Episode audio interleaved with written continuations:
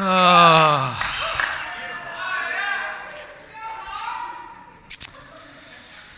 Well, I, uh, I lost a bet, and the Seahawks lost uh, to the Panthers. Uh, so, a couple of things we can learn from this. Number one, you shouldn't gamble um, because it ruins sermons. Uh, somebody just read a scripture. Nobody remembers what that was now. Um, and uh, but I'm, I'm encouraged that God draw, draws near uh, to the contrite in heart and the lowly. So, uh, whatever. I don't know what happened. Uh, anyway, so I got to wear this stupid thing tonight. Um, uh, but go Hawks. I'm glad you're here. My name's Jason. Uh, I'm from Seattle and I'm a Seahawks fan, and we lost. So that's why I'm doing this. Rob Wolf um, is the one who's a Panthers fan, and he's not even here tonight, uh, so I don't know what that means. Anyway, um, if you're new, I'm glad you're here. I'm sorry for all this. Um, and if you're not new, I'm still sorry for all this. Um, so, uh, anyway, my name is Jason. I'm the director of the house, and uh, I'm excited to preach to you tonight. Just not excited to preach in this. Um, anyway, uh, okay, so uh, we're in the second week. Uh, I just have to go. I can't. I can't focus on this any longer. Sorry if it's distracting. Um, we'll see. We're going to read a passage of scripture that says, "Let your yes be yes and your no be no." However, so I have to wear this tonight. Um, Okay, so we're in the second week of a new sermon series um, on the Sermon on the Mount. Um, if you don't know what that is, that's okay. Uh, it's um, in the Gospel of Matthew, um, which is the first book in the New Testament um, of the Bible. And in chapters 5 through 7, Matthew records for us a continuous um, uh, teaching of Jesus. Um, that, that Christians call the Sermon on the Mount. Jesus withdrew up to a mountain uh, when he noticed these crowds following him um, as he was healing and, and casting out demons um, and talking about his kingdom. And when he turned and saw the disciples, all these people following him, he went up a mountain, sat down, opened his mouth, and began to teach them.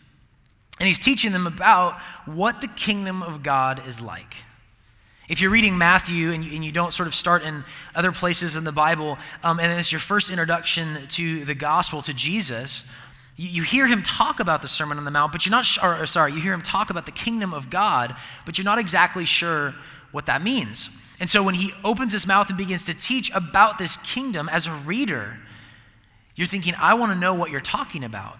I've seen your, your victories over Satan, the way, the way John the Baptist spoke about you baptizing with fire, the names that these people following you call you the king, the promised one of Israel, the one who will baptize us with fire. You're doing miracles of healing and casting out demons, and people are coming to hear you teach like crazy. And now he's going to stop the, the, the, ministry in action outside of his words for just a minute to teach on what he's doing and what this kingdom that he's, he's talking about is like. And so we listen up. And, and last week, what we found uh, in the sermon is that as he begins to teach this, the first thing that he does is the king of this kingdom says that it is about blessing. The king of the kingdom begins to start his teaching on the, the kingdom of God by saying it is a kingdom of blessing, which in and of itself, I think if we're listening and we're honest, is a bit of a surprise. That he blesses before he commands anything. He decides to bless his people before he asks them to do anything. And for most of us, I don't, I don't, maybe you've grown up in the church, maybe you've heard uh, about um, uh, that, that, that you're saved by grace through faith or something like this a lot. But most of us live lives that we flip that around, where I actually need to, to obey the commands. I need to clean my room in order to get to go outside. I need to do this work in order to, to be considered this kind of student. I don't walk in the door already blessed. I obey. And then, then I get blessing. And so I would expect when Jesus begins to talk about his kingdom that he would say, if you want to be a part of my kingdom, here are all the things you must do first. But he doesn't start with that. He starts by saying, these are the people who are blessed. And in his saying that, he's actually introducing new things in that very moment. This is the king. And so what he says is blessed is, whether it was or not before. And that's surprising, but it's more surprising if we've listened well because the people that he says are blessed are really surprising for us. You can listen to the, the sermon online if you want to go into it more, but, but you can read it at the beginning of Matthew as well. But he begins by saying, Blessed are the poor in spirit, for theirs is the kingdom of heaven. Who among us feels that when we are poor in spirit, that the kingdom of heaven is ours? Or that the meek among us, the lowly among us, are going to inherit the earth. Don't we think it's the strong? I mean, all of us who've grown up in any kind of public education know the story, the theories of science right now would lead us to believe that the, the strong, genetically, the strong biologically, will in fact inherit the earth. But Jesus says the meek. It's surprising. How does this happen? What does all of this mean? We don't know yet. He just started preaching. But he, he blesses before he commands, and he, and he blesses in such a way as to say that there isn't a single person that is too far from his reach. There is no one that can outrun his blessing or is too far from his ability to bless or bring in to his kingdom and see flourish in his kingdom. And I said blessing comes before command, but he does command. And tonight's passage is going to end with a pretty big one. I want to put that up now. It's from Matthew 5 48. Be perfect, therefore, as your heavenly Father is perfect. This is a command of Jesus Christ. Be perfect, therefore, as your heavenly Father is perfect. Now, it's going to be hard as we go through this sermon tonight, I think, to remember that blessing comes first. Because if we're listening, we're going to feel like there's no way I'm going to get blessed by, because I can't do what Jesus says that we need to do. Stick with me. But I want to tell you where he's going. He's going here. Be perfect. This is from the mouth of Jesus. I don't know what you think Jesus commands of everyone who follows him. What do you think? When you think about somebody who says, I became a Christian or I am a Christian, what do you think they've signed up for? Somebody who says, Jesus, I want to follow you, what do you think he says to them? If you are a Christian, what do you think he says to you? What is his command on your life? Here's one of them be perfect. The whole Gospel of Matthew, in fact, um, ends uh, with Jesus saying, amongst other things, his disciples ought to teach people to obey everything he commands. Assuming they're already obeying all of his commands, like be perfect, now I'm supposed to go out and teach all of you to be perfect. These are the kinds of things Jesus asks be perfect. We need to obey this and teach others to obey this. How in the heck do we understand this? And what in the heck do we do with it? It's my suspicion as I begin to, to, to walk through the text in just a minute that there are some of us in this room that already think we're not too far off. There's some of us in this room that, that, that maybe you don't use the word perfect because you're really judgmental, but you think you're so much better than everybody else around you. And I hope the words of our Lord tonight humble you. I do. And I hope they bring you low to on your knees to the only place where we can see Him clearly. And I hope that the call to utter perfection, the way Jesus defines it, casts a light on all the ways that you and I have never measured up to our own standards, let alone His. And if we, those of us who are really prideful in this room, hear that correctly and are humbled, and then we can join everybody else in this room that hears a command like be perfect and already knows that there is just no way we are ever going to do that. Immediately upon hearing it, we know it's utterly impossible. I must do something else with his words. I must make them funny. I must twist them. I must do, do something, make them do gymnastics somehow because he can't possibly mean be perfect. I know it says be perfect. That's not what he means, though, because for most of us in this room, we think that's utterly impossible to do that. For all of us here, my hope is that we see that the Christ draws near to us and that we actually hear in his commands a promise of what he can do. And so I want to put a kind of a picture in our minds of something that's a little silly. It means a lot to me, though. Would you put that picture up of my daughter, Daniel? This is my daughter, Blythe, from a couple years ago. Leave it up for just a second. She is um, absolutely beautiful. I mean, she's stunning, and most most days, uh, you know, I'm sort of convicted by the help or something where I need to say like, "You is kind, you is smart." You know, I need to like, like I need to talk to her about other things in her beauty because she's really, really beautiful, and and she always wears dresses. And like, she went to see my mom today. My mom sells cosmetics, and so I saw her, and she's four. She'll be five in a week. Golly. Uh, I know she's four. uh, I also knew the Seahawks were going to win, but whatever. Uh, but she's four, and uh, and she visited my mom today, and my mom had like lipstick on her and, and eyeshadow, and I was like, no, no, no, no.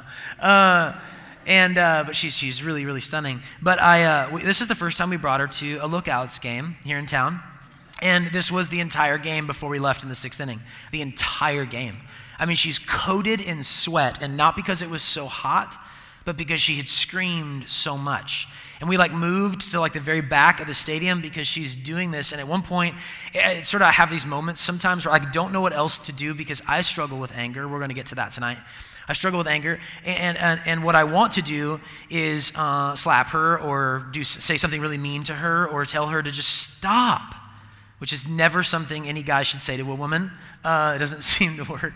Um, and, uh, and so what I did instead is I just took a picture of her and posted it on Instagram because it was like the only thing I could think to do. And so I just said, Instagramming my perfect life. And, and for everybody else, it might have been kind of cute, but for me and my wife, Anna, it was really hard. It was really hard. It was like, Mike, just, just stop. Like, this isn't that terrible. Like, you have all these things to eat, and we're with our family, and it's a baseball game, and she is losing her mind the entire time for six innings straight. Okay, crazy thing. The reason I'm putting this picture up is because when I began thinking of Jesus' call to be perfect, and I thought, what is the condition of our lives, though? Are any of us perfect? I kid you not, the first image that came to my mind, I hadn't looked at this recently, the first image that came to my mind is that all of us are spiritual conditions, how good we really are I think if we could see each other very clearly, that we'd look a lot like this. That every single one of us in this room is a wreck. That we look like this, throwing tantrums, desperate, not helpful to anybody around us so often, just wanting our way, causing us sweat because we cannot live the life that we think we ought to live or want to live and I think that this, uh, there, there's all sorts of metaphors you can use. You know, I, I, remember once sitting in a sermon where somebody said, I wish sometimes that, that, when, that, when, uh, that when we walked into the room and saw each other, that, that we would display our spiritual brokenness like we do our physical brokenness. So when somebody has a broken leg and they have a cast on or a splint or a brace or they walk on crutches, uh, this pastor was saying, I wish that I could see you walk on crutches sometimes spiritually when you're that broken. So we could just be honest with each other. But we spend so much time pretending and so much time thinking. Maybe we think everybody else is perfect. I don't know. One of my heroes, um, this great hero of World War II named Dietrich Bonhoeffer, made this comment in a little book to, written to college students, actually, called Life Together. He said, Why is it that in a Christian community, when a real sinner stands up, everybody's aghast? Shouldn't this be the safest community to express our sins? As we hear Jesus talk about perfection tonight, I hope that one of the things that comes out of this is an ability for all of us to breathe just for a second and say, He knows. He knows, and He's put our spiritual condition on display before all the world. Because if what Jesus says about me is true about you, I also know how, how short you fall. And you too, even though I stand up here and am preaching from the word, you should know how short I fall. We don't need to pretend. We all look like that. We're going to walk through um, the, the, sort of this next section in this sermon of Jesus. And as we walk through it, I want you to pay attention to a couple things. I want you to pay attention to whether or not you know his voice. When you think about Jesus, when you think about the things he says, the things he commands, the way you talk about him, does he sound like this? Do you know him? What is he like? What kinds of things does he say? And I want you to remind yourself over and over again as we read the passage of Scripture and I talk about some of these sections that this is Jesus speaking. He spoke like this, he speaks like this still. Let's pray, and we're going to go through the passage, all right? In Matthew chapter 5. Father, Son, and Holy Spirit, um, as we open up your word, as I talk about your Son teaching, I'm thankful for the men and women who have um, taken such great care to ensure that the words we read today are the very words that proceeded from the mouth of your Son 2,000 years ago. I'm thankful that we do not have to guess at what he said. I'm thankful that we don't have to guess at how to interpret the law because he did it for us. I'm thankful that you began teaching us about your kingdom by blessing and that your commands carry with them a promise. I ask that you would send your spirit to allow each person in this room to be honest with themselves. Help us for a moment to see clearly. And I pray that you would, it would invite us all to follow you. In Jesus' name I pray. Amen.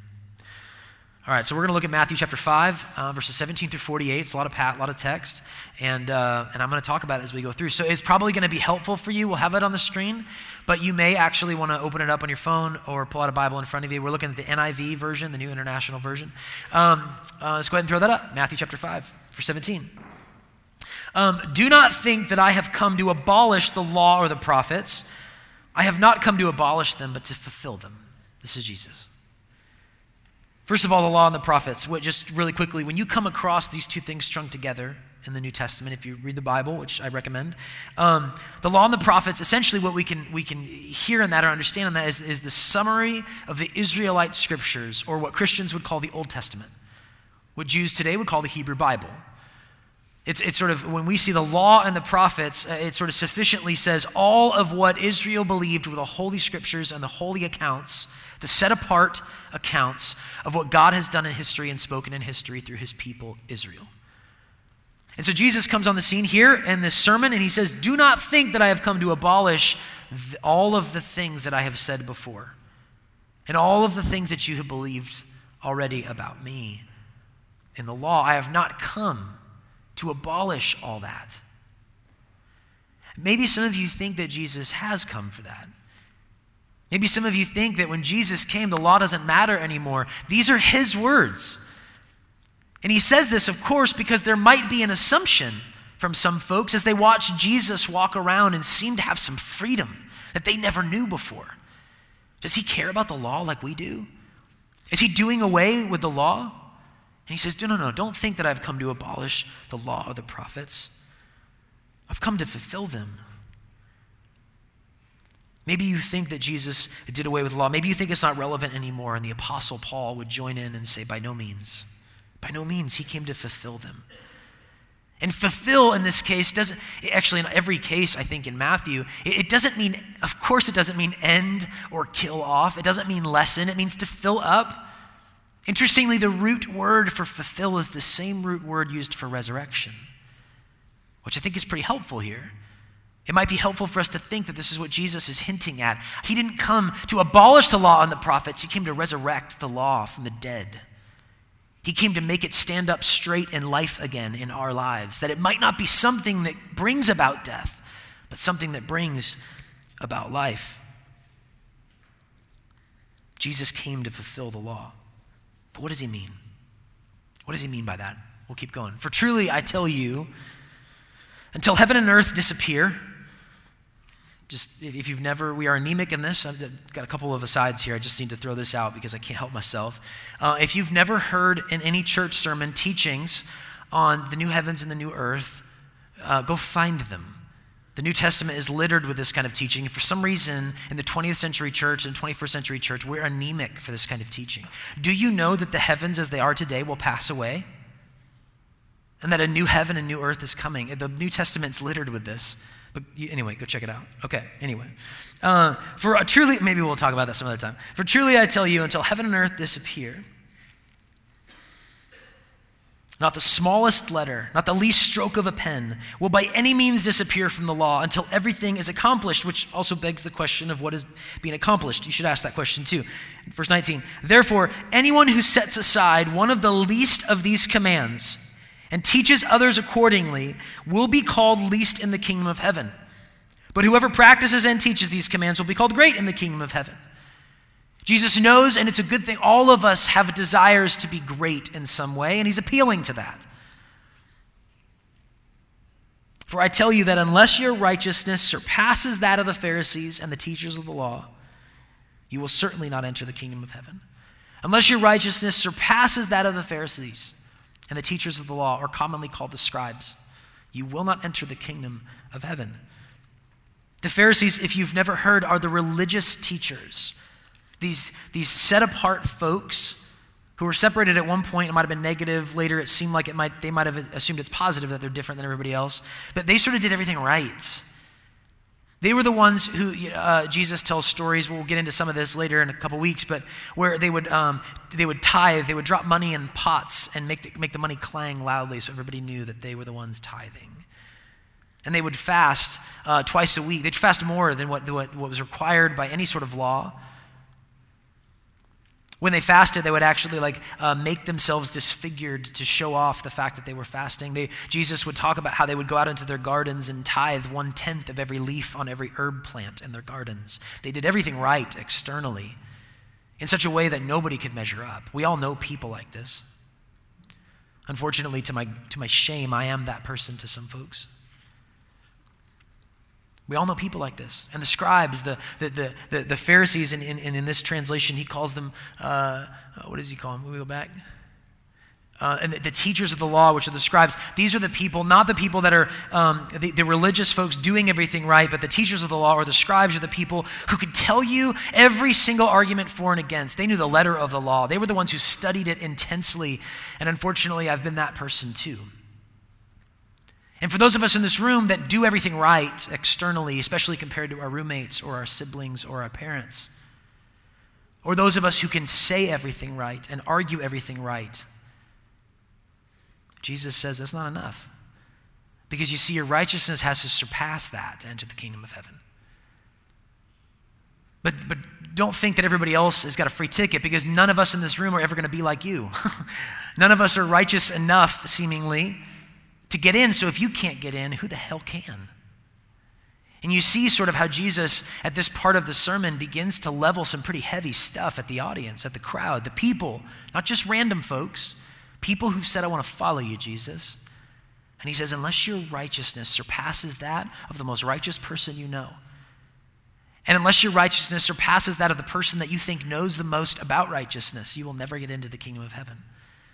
Which I think begs one question. We all might word it different, but it sounds something like this Then how can I get in? If their righteousness isn't good enough, and, it's, and I have to surpass that, how, how do I get in?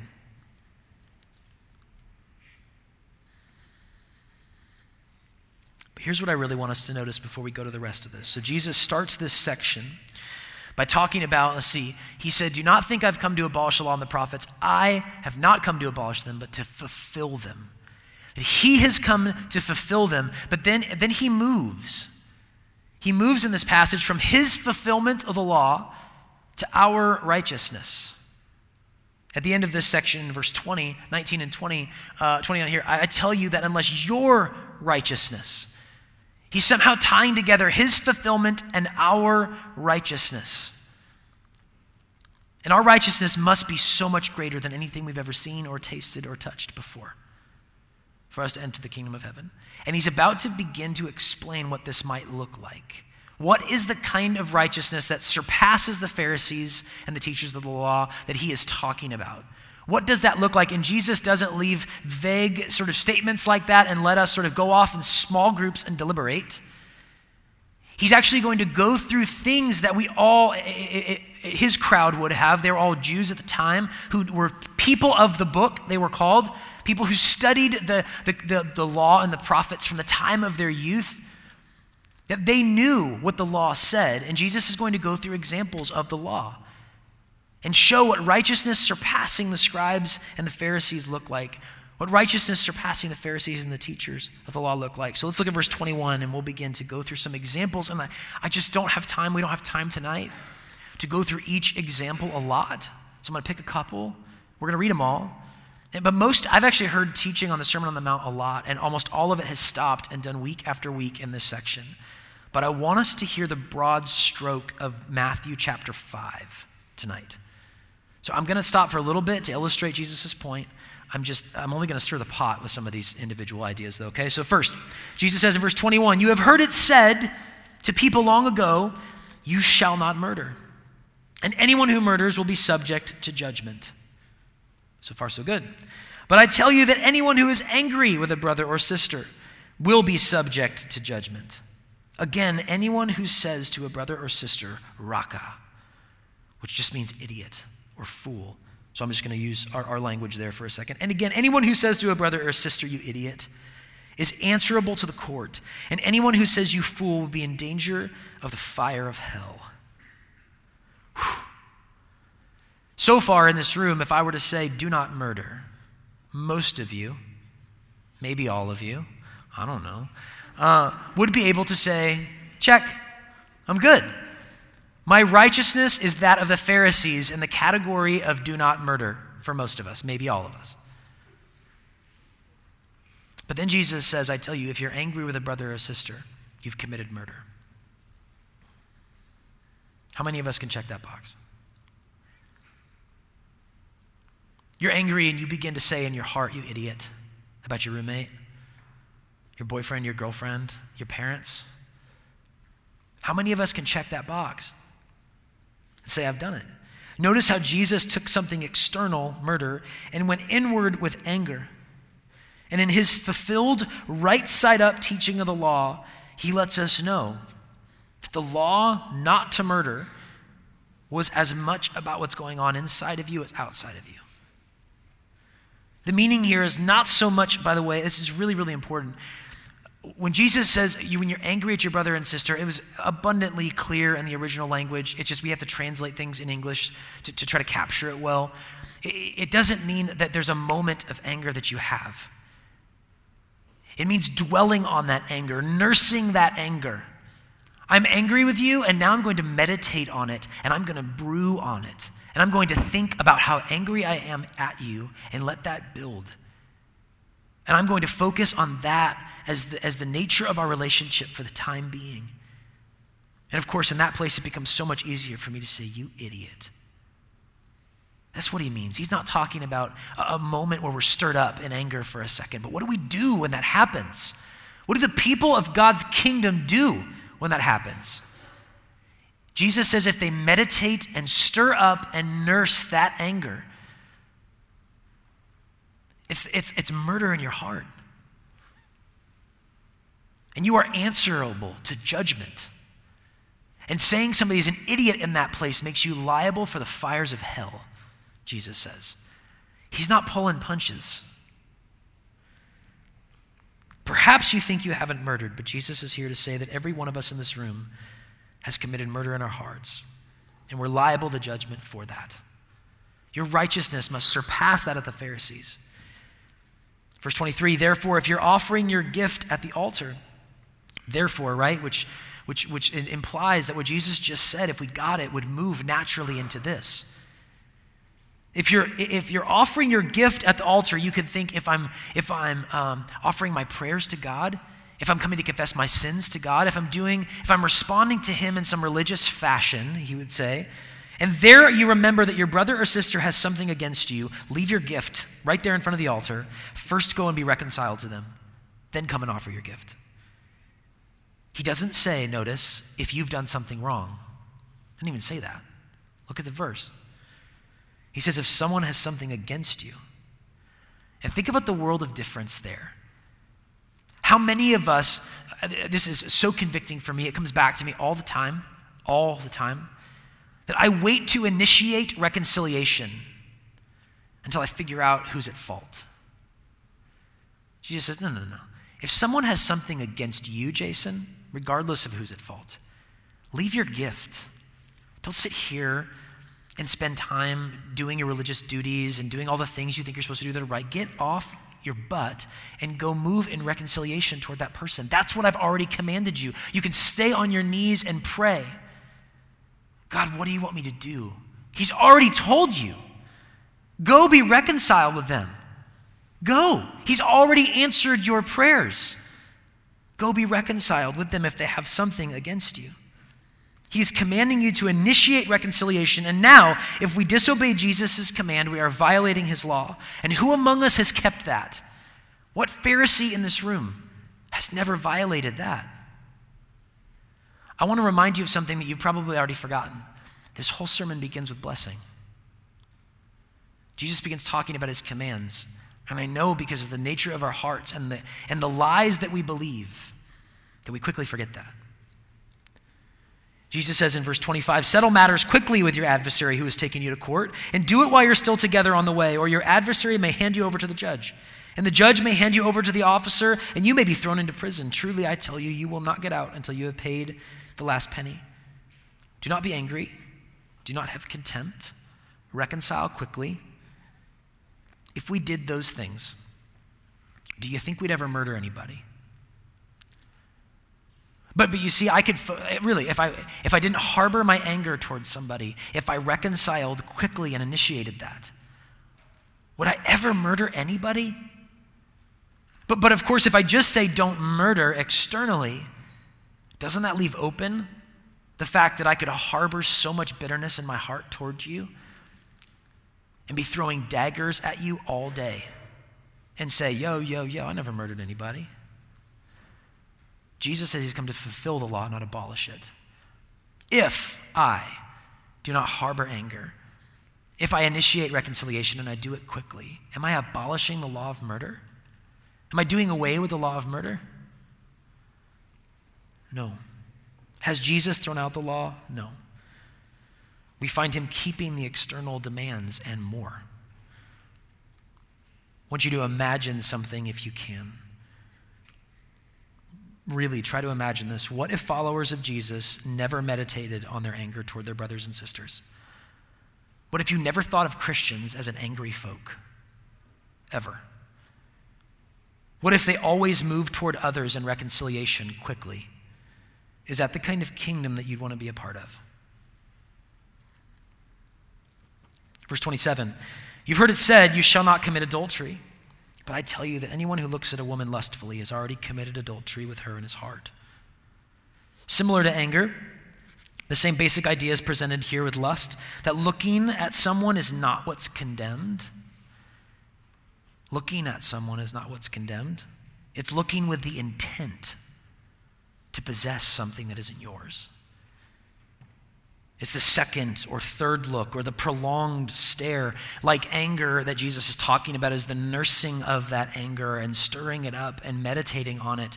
Here, the adultery that we can do with our heart is desiring something and then meditating on that and stirring that up and imagining it and, and trying to see it as something that belongs to us, that we get to do what we want with. And of course, Jesus is primarily here talking about sexuality, particularly marriage, too somebody's husband or wife. 29, if your right eye causes you to stumble, gouge it out and throw it away. Again, these are Jesus' words. Personal Savior Jesus, best friend Jesus. It is better for you to lose one part of your body than for your whole body to be thrown into hell. And if your right hand causes you to stumble, cut it off and throw it away. It's better for you to lose one part of your body than for your whole body to go into hell. First, Jesus speaks to commands which protect life. And now he speaks to commands that protect marriage.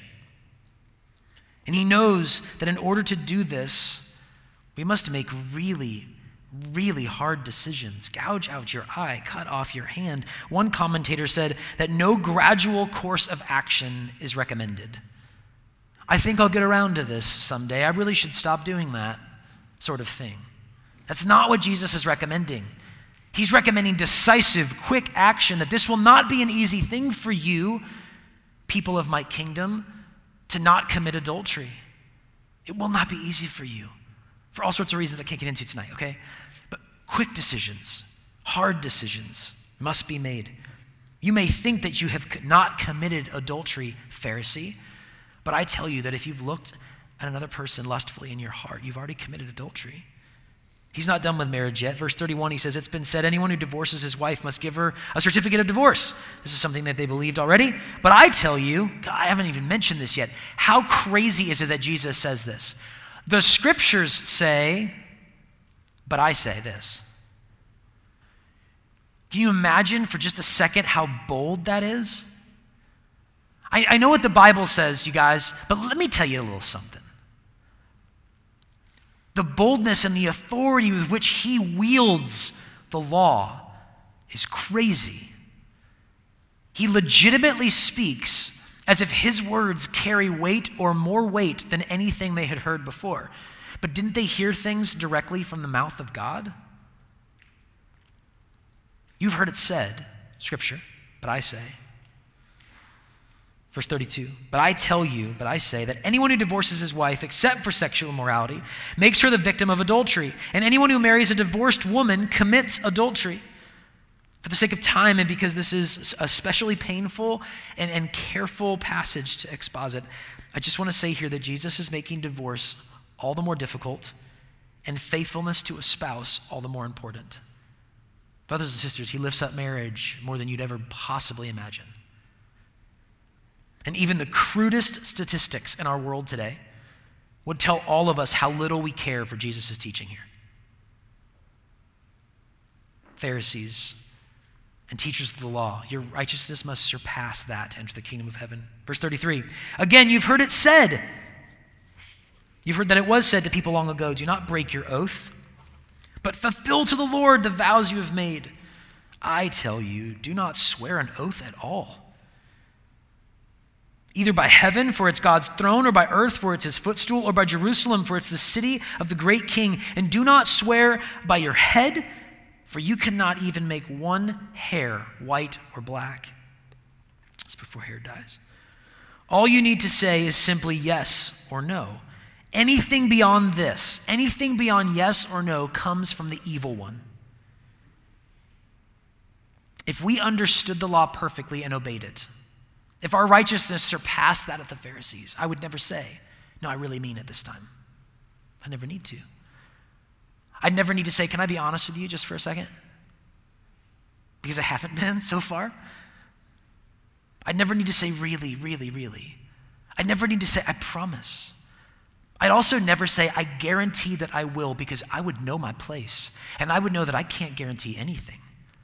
I might die this very evening, so who am I to guarantee anything for tomorrow? All I can tell you is yes or no. That's all I can do. What if the people of God the people of his kingdom always spoke like that, never deceptively, always honestly, never offered more than they could promise. Your righteousness must surpass that of the Pharisees. Verse 38 You have heard it said, eye for an eye and tooth for a tooth. But I tell you, do not resist an evil person.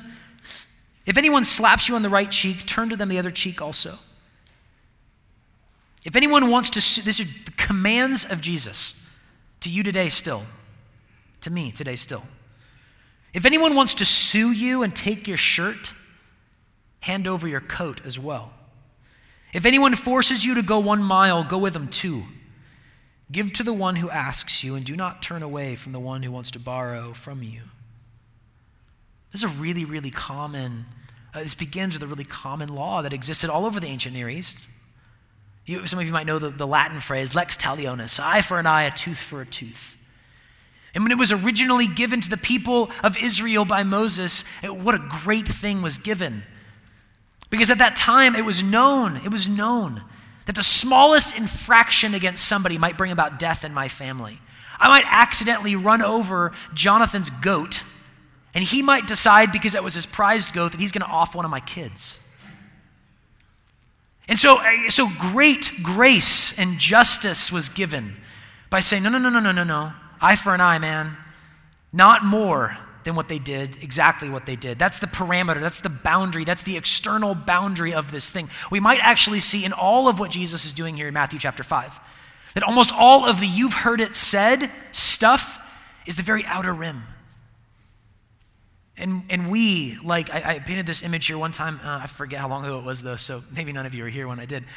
I have a, a dog that is a, um, that's a part husky, and when I used to have a yard that was fenced in, now I don't, and I just get sued by my neighbor, and so I give her my coat too.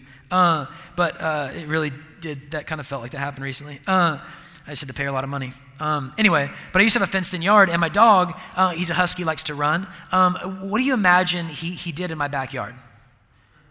My, my backyard was a big rectangle. Could you know where the footpath was for my dog?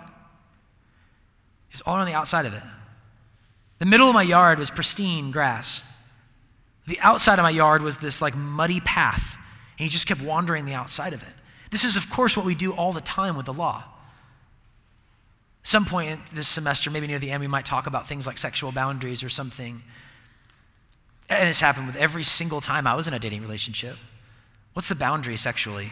Well, that's, that's how far we're going. like, I'm going right up to the edge of that. And we're going to run some laps right there on the fence. You know? And, and this is what we do with the law. So Jesus says, don't murder. And we go, well, I haven't murdered. And he's like, what about all this in the middle? Eye for an eye and tooth for a tooth was sort of that boundary thing that restricted what we could do. Really common in the ancient Near East. But Jesus comes in and says, Actually, I want my disciples never to repay evil for evil. This doesn't mean lay down and submit to abuse. That's not what it means. It also doesn't mean run away. It actually means to confront the person, but you confront them with something different than they confronted you with. Paul would later have something to say about this where he would say, You overcome evil with good. You overcome evil with good. Do not repay evil for evil. But how hard is that? And how much do we do it? Don't many of us I could even I never thought I didn't think about this in my prep for tonight, but I even think about that dwelling and meditating and nursing a thought again that when somebody does something evil to me, one of the temptations is to stew on how I can get them back. Or how justice can be served in my mind. And Jesus would say, No, your righteousness must surpass that of the Pharisees. Don't repay evil for evil. 43. You've heard it said, you've heard that it was said, love your neighbor and hate your enemy. Now, of course, the scriptures, you may not know this, have never said hate your enemy. It did say love your neighbors, it didn't say hate your enemy. But at the time in the first century, one of the com- very common thing amongst many Jews, not all of them, was accepted that we love our friends and we hate our enemies. And there was, there was reasons why that was believed, but, but I just want to clear that up that the Bible doesn't actually say hate your enemy anywhere, except for here, Jesus says, You've heard that it was said. And he says, But I tell you, love your enemies. Friends, gut check. Love your enemies and pray for those who persecute you, that you may be children of your Father in heaven. How does that mean? Why does he say that we would be children of our Father in heaven? Because he causes the sun to rise on the evil and the good and sends rain on the righteous, and rain's a good thing in this context. Without rain, crops don't grow, whole economies die. That God causes the sun and the rain, the good things of this world, to rise on the evil and the good alike. You love your enemies. Is not that what God does to us? Loves us. If you love those who love you, what reward will you get?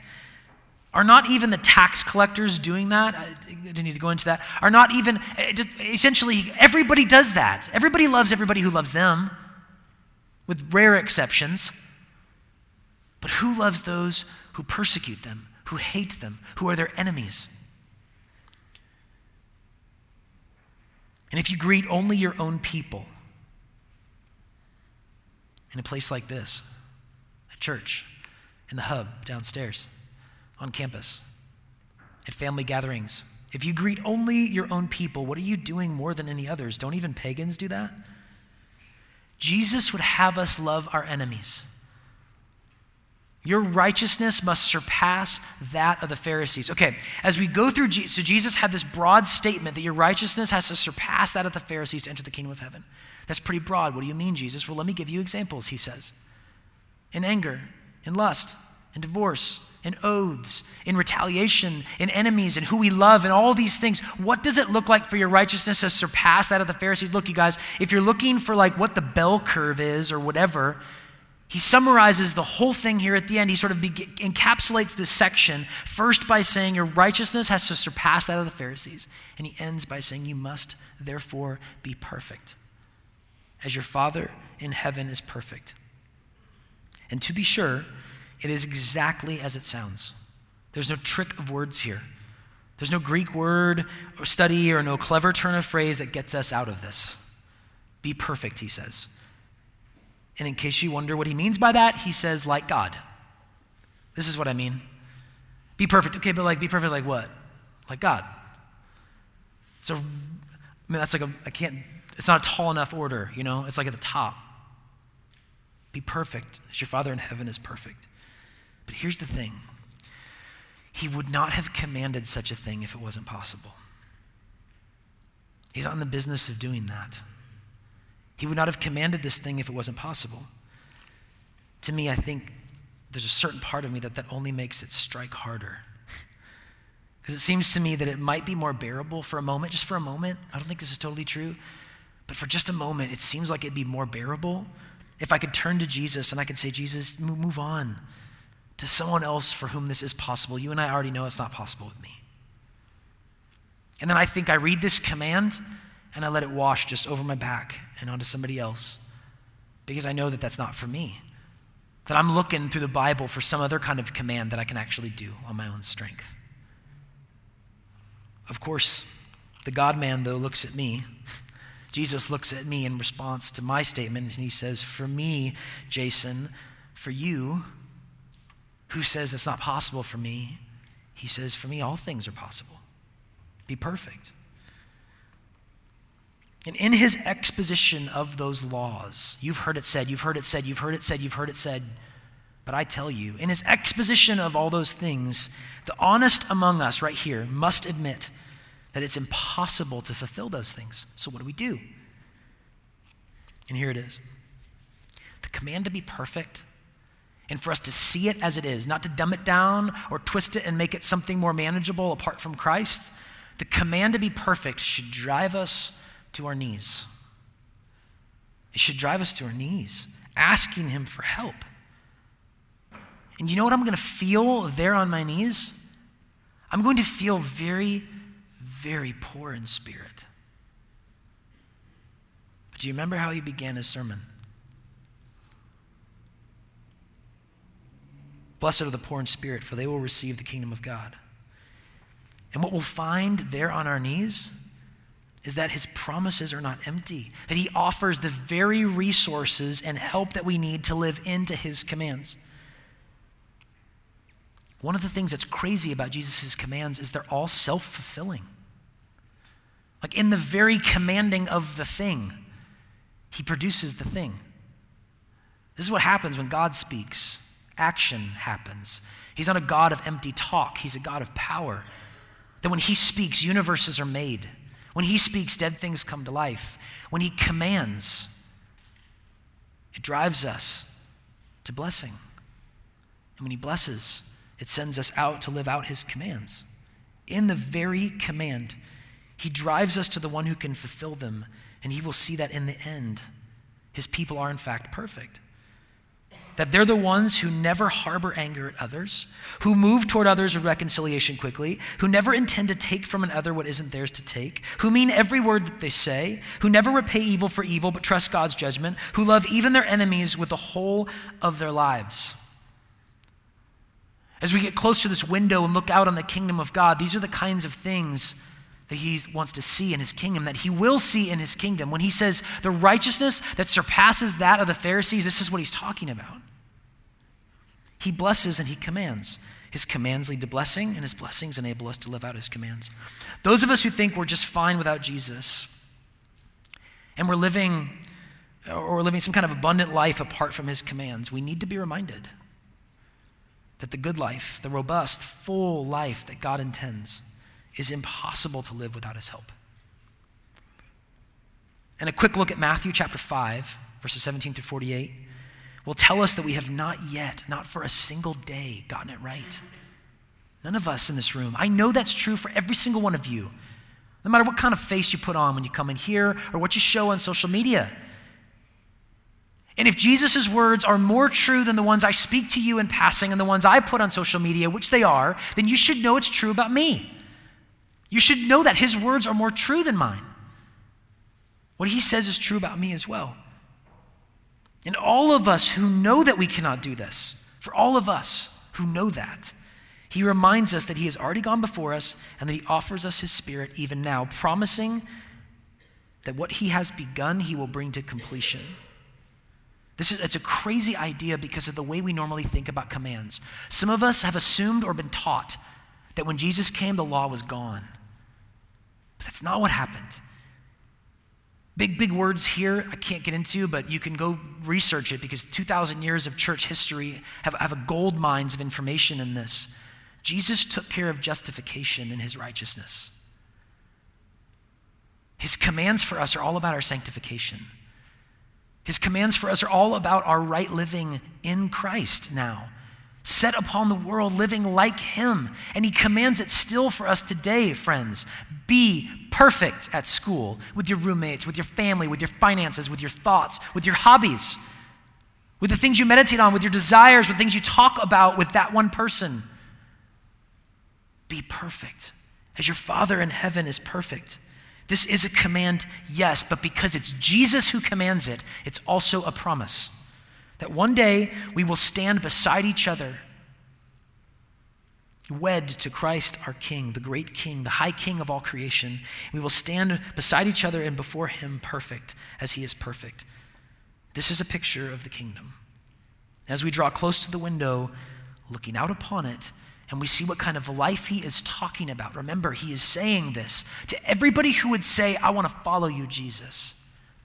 And as he gives you this picture, my prayer is that each of us in this place would take the freedom that we have been given, and by God's grace, you have all been given this freedom to say no, I want another kind of life, or to say yes and amen, come Lord Jesus. It is possible it is possible, though you are not yet perfect, that you one day will be in Christ. And what kind of beauty would it be if that kind of perfection, the kind he just il- illustrated for us with friends, every enemy would love it if we were perfect like that. Every person who has anything against us would be moved toward in reconciliation. We would never repay evil for evil. I would never want something that is rightfully yours. I would just praise God that you have it and thank Him for what I have. Jealousy gone meditating on anger. You never have to wonder what I'm stewing on with you. It would always be love. One day, by God's grace, if you, if you follow Him, if you find yourself driven to your knees in poverty of spirit, meek, with a desire for your pure heart, you will find that He blesses everybody in that place. And He is good on His promises. Let's pray. Father, may your word not return empty tonight. May your spirit be alive and moving, but I know that we must respond. You have made us a people that you will not coerce and you will not deceive and you will not manipulate and you will not hard sell in any kind of way. You will simply offer yourself to us and ask that we choose you. I pray that as, as we listen to the words of your Son, uh, talk about the life that you have before us, the kingdom of God, that our hearts would be stirred, that we would desire it. And that as we hear your commands, that we would find ourselves on our knees saying, Jesus, how can we possibly do this? And you would say, Ah, I'm here to offer help. May each of us know that help. May we who are in the church, which your apostle Paul said is the fullness of you who fills all in all, may we actually come to each other and be the help that you are offering as well. When we gather together and sing praises to you and learn from your word and live life together, may we find the help of your spirit that you promise. For every single person in this room that wants the kind of perfection that you offer, I pray that you would be good on your promise and bring it to completion. And that hope would rise in this place in people's minds and hearts. And that we would hear because your commands light up this room with clarity and help all of us know that this is true of all of us. So it's not a singular accusation or anything, it's a pure statement of truth that we all fall short of your glory alone. Help us to come to the one who offers us help, you. And help us to find it. And may your kingdom come and your will be done in our lives, on earth as it is in heaven. Would you hear our praises now and be honored and glorified by them? In Jesus' name we pray. Amen.